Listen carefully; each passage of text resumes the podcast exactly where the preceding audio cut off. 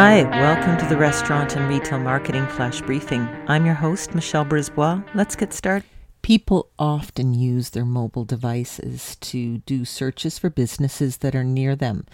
So it's important to differentiate the difference between doing a near me search, as in pizza restaurant near me, or a near me now search.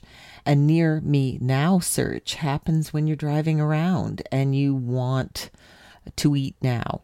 Whereas a near me search might be conducted on a desktop computer and you're just trying to find a local restaurant for future reference.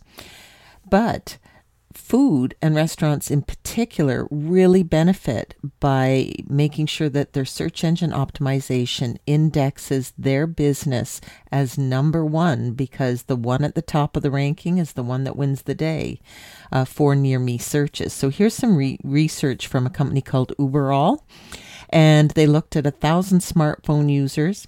82% of people had done a near me search over the past week. That's all ages. It goes up to 92% for millennials.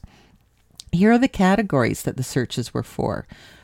Food is at the top for 84%, followed by entertainment at 56%, banking 50%, apparel 41%, and personal care at 38%.